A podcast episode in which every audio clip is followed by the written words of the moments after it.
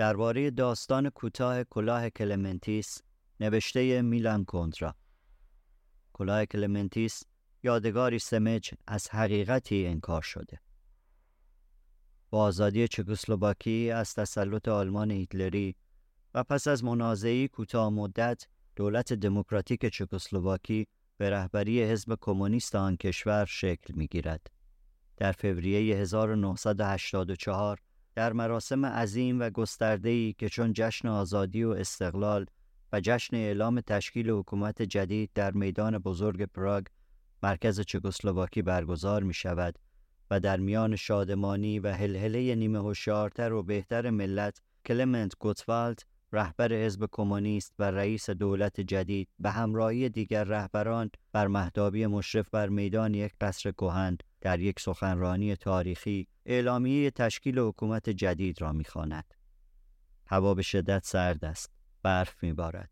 ملت سرمست از استقلال با احساس آزادی و سرشار از توهمی دلانگیز در میدان گرد آمده است تا فصل نو را در تاریخ چکسلواکی آغاز کند. در اسنای سخنرانی کلمنتیس وزیر خارجه دولت جدید کلاه خز خود را از سر بر می دارد و برای حفاظت سر برهنه گوتوالد در برابر سوز سرما بر سر او می‌گذارد. عکس لحظه تاریخی که کلمنت گوتوالد را در کنار دیگر رهبران و با کلاه کلمنتیس نشان می دهد.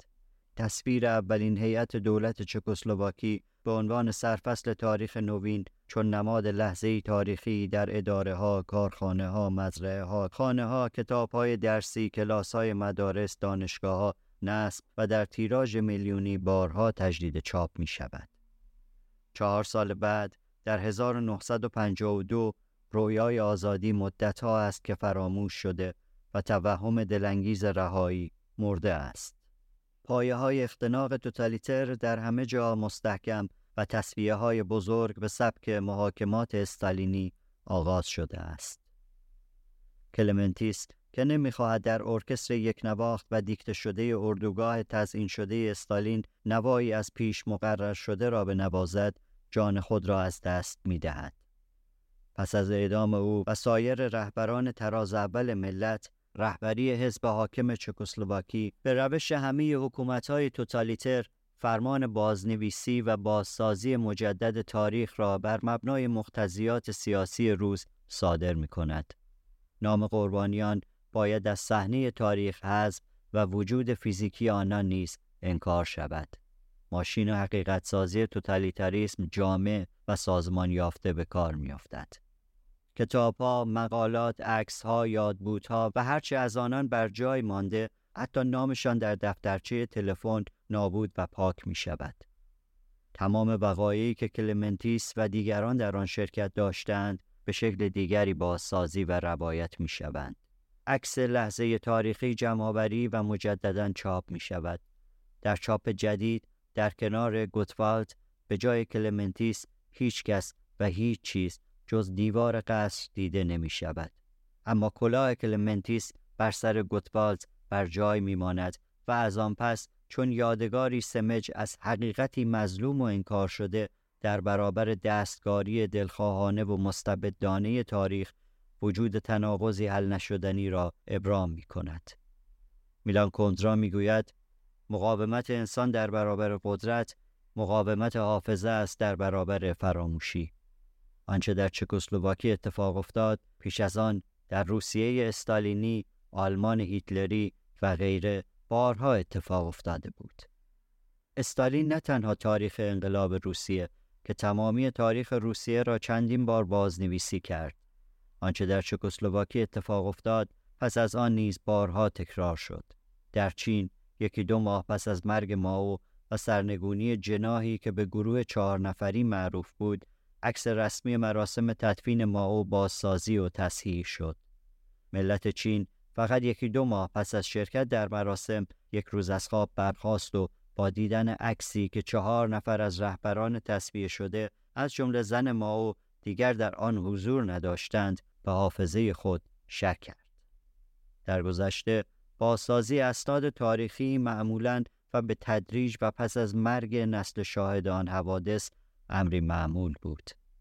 اما با هرچه جامعتر شدن حکومتهای توتالیتر و با گسترش هرچه بیشتر وسایل ارتباط جمعی و ابزارهای کنترل فکری سرعتی بیشتر به خود گرفت تا آنجا که خیو سانفان رهبر خمرهای سرخ روز پیروزی خود را مبدع تاریخ و آغاز سال صفر اعلام کرد و حتی زحمت بازسازی تاریخ را به خود نداد. او اعلام کرد که کامبوج پیش از این گذشته ای نداشته است. بازسازی دلخواه اسناد تاریخی هرچند یکی از ابزارهای مهم حاکمیت نظامهای توتالیتر است اما پیشینه بسیار گهنتر از آنان دارد. در روانشناسی فردی حافظه همواره تابع شعور کاذب آدمی موقعیت حال و تصویر او از آینده یعنی زمان مکان اجتماعی اوست. تصویرهای موجود در حافظه در افراد انسانی تصاویر یک بار برای همیشه ثبت شده نبوده و همواره متناسب با شرایط عینی و ذهنی متحول فرد دگرگونی میپذیرند و با جذب عناصر جدید و حذف عناصر نامطلوب از نو با ترکیبی جدید و با تفسیری مناسب با موقعیت حال بازسازی می شوند. این دگرگونی نه فقط در تفسیر گذشته بلکه در ساخت عناصر اولیه و پایه‌ای یعنی تصویرهای به ظاهر حقیقی نیز صورت میپذیرد. کجدیسه کردن تاریخ و تعریف آگاهانه یا ناآگاهانه آن به قدمت خود تاریخ قدمت دارد. روش شناسی تاریخ بران است که حتی اسناد و مدارک عینی تاریخی نیست که ظاهرا داده های عینی و غیرقابل تردیدند در معرض بسیاری تغییرات دلخواهانه قرار گرفتند. گرچه ذهن آدمی در یادآوری گذشته همواره رنگی از حال به خود می‌گیرد و گرچه جعل و تحریف اسناد در تاریخ پیشینه کهن دارد اما در گذشته نه امکان پیدایش حکومت‌های توتالیتر بود و نه ابزار و تکنولوژی بازسازی دلخواهانی تاریخ تا این حد گسترده. حکومت‌های توتالیتر بدون تکنولوژی قرن بیستم و با پیشرفت ساختار نهادهای اجتماعی مانند احزاب مدرن و دیگر وسایل سرکوب و کنترل ناممکن بودند. چنین است که اندیشمندان خط دستبرد و اذهان را هم پایه خطر جنگ اتمی میپندارند و شاید این همسنگی چندان مبالغه آمیز نباشد. توتالیتاریسم هواخواه جمله های باسمهی، هنر باسمهی، اندیشه های باسمهی و زندگی باسمهی است. کندرا می‌گوید سیاست جدید بدون عامه پسندی متصور نیست. این اجتناب ناپذیر است. هدف سیاست باز جدید دلخوش ساختن بیشترین تعداد مردم و به طریق ممکن بشری است و برای دلخوش ساختن این همه باید بر باسمه های تکیه کند که آنان می‌خواهند بشنوند.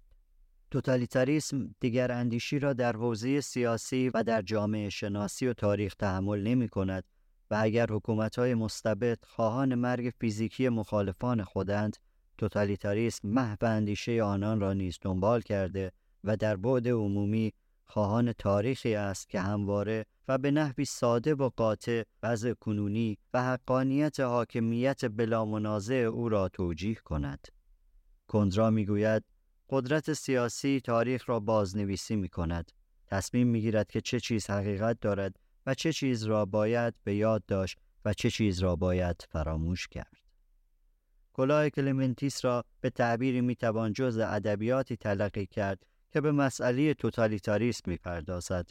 هرچند کندرا می گوید در آنجا من از وضع در حکومت‌های توتالیتر سخن گفتم که در آنجا هرچه اتفاق میافتد برای نویسنده فضاحتی سیاسی نیست فضاحتی مردم شناختی است یعنی به عنوان آنچه رژیمی سیاسی می‌تواند انجام دهد به آن نگاه نمی کردم بلکه از خلال این پرسش نگاه می کردم که قابلیت های آدمی تا چه حد است فضاحت چیزی است که ما را تکان می دهد. اما این حقیقت آشکار را نباید فراموش کرد که نظام سیاسی نمی تواند کاری فراتر از قابلیت های مردم انجام دهد. مطالعه درباره توتالیتاریسم چه از نظر جامعه شناسی و روانشناسی جمعی و چه از نظر سیاسی اقتصادی و فرهنگی تقریبا پیش از جنگ جهانی اول آغاز شد. پیش از شکلگیری نهادهای حکومت استالین در شوروی بحث توتالیتاریسم هنوز بحثی در حوزه نظریه پردازان بود و وسواسی روشنفکرانه تلقی می‌شد.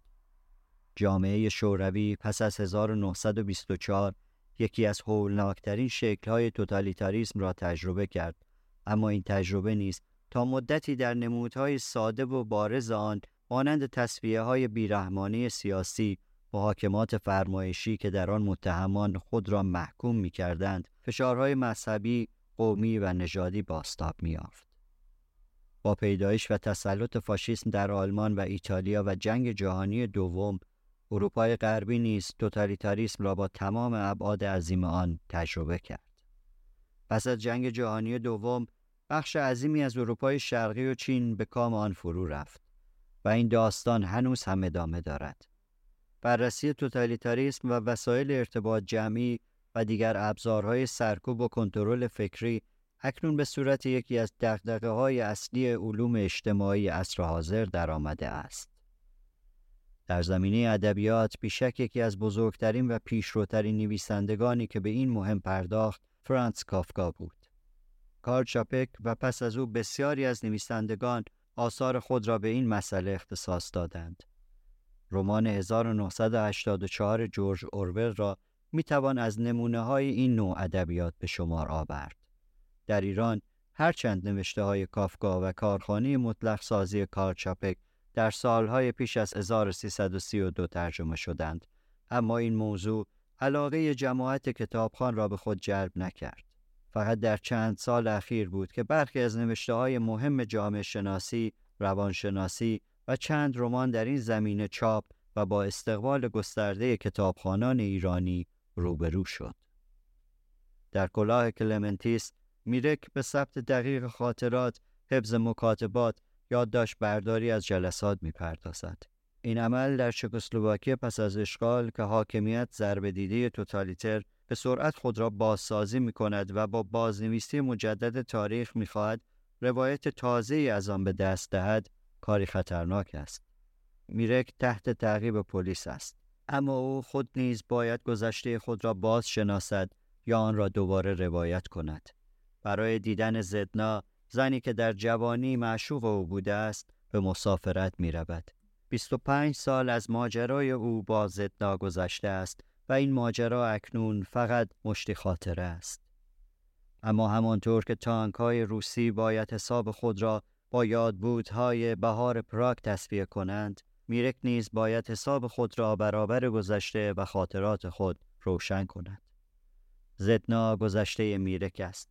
میرک زمانی به حزب کمونیست دل بسته و رهای چکسلواکی را در آن دیده بود اما اکنون با حضور تانکای روسی در خاک میهنش توهمات دوران جوانی به واقعیتی وحشتناک بدل شده است میرک می‌خواهد بداند که در آن توهمات چه جذبه او را به خود جلب می کرده است. در فوریه 1984 کمونیستان نه با خونریزی و خشونت بلکه در میان هلهله شادی تقریبا نیمی از مردم زمام امور را به دست گرفتند. اما آنگاه که رویای آزادی جای خود را به توتالیتاریسم داد اصلاح طلبان هوشمند و جوان این احساس غریب را داشتند که چیزی به جهان افسودند چیزی که حیاتی مستقل یافته و هر شباهتی را به طرح اصلی از کف داده است و هیچ عنایتی به پدید آورندگان طرح ندارد. از این روان اصلاح طلبان هوشمند جوان به فریاد زدن بر سر اقدام خود پرداختند تا آن را باز بخوانند سرزنشش کنند در پی آن افتند و مهارش کنند. میرک می‌خواهد با دیدن زدنا و گرفتن نامههایش از او آن جوانی را در وجود خود فراموش کند و نیز آن تصویری را که دیگر نه جذاب که نفرت انگیز است میرک دستگیر می شود و زندان را به جان میپذیرد آنها می‌خواهند صدها هزار زندگی را از خاطره بشری بزدایند و چیزی جز عصر بیخدشه و آرمان خدشه ناپذیر باقی نگذارند. اما میرک می‌خواهد چون لکهی بر عرض و طول آرمان آنها باقی بماند. چون کلاه کلمنتیس بر سر گوتوالد. فرج سرکوهی 1364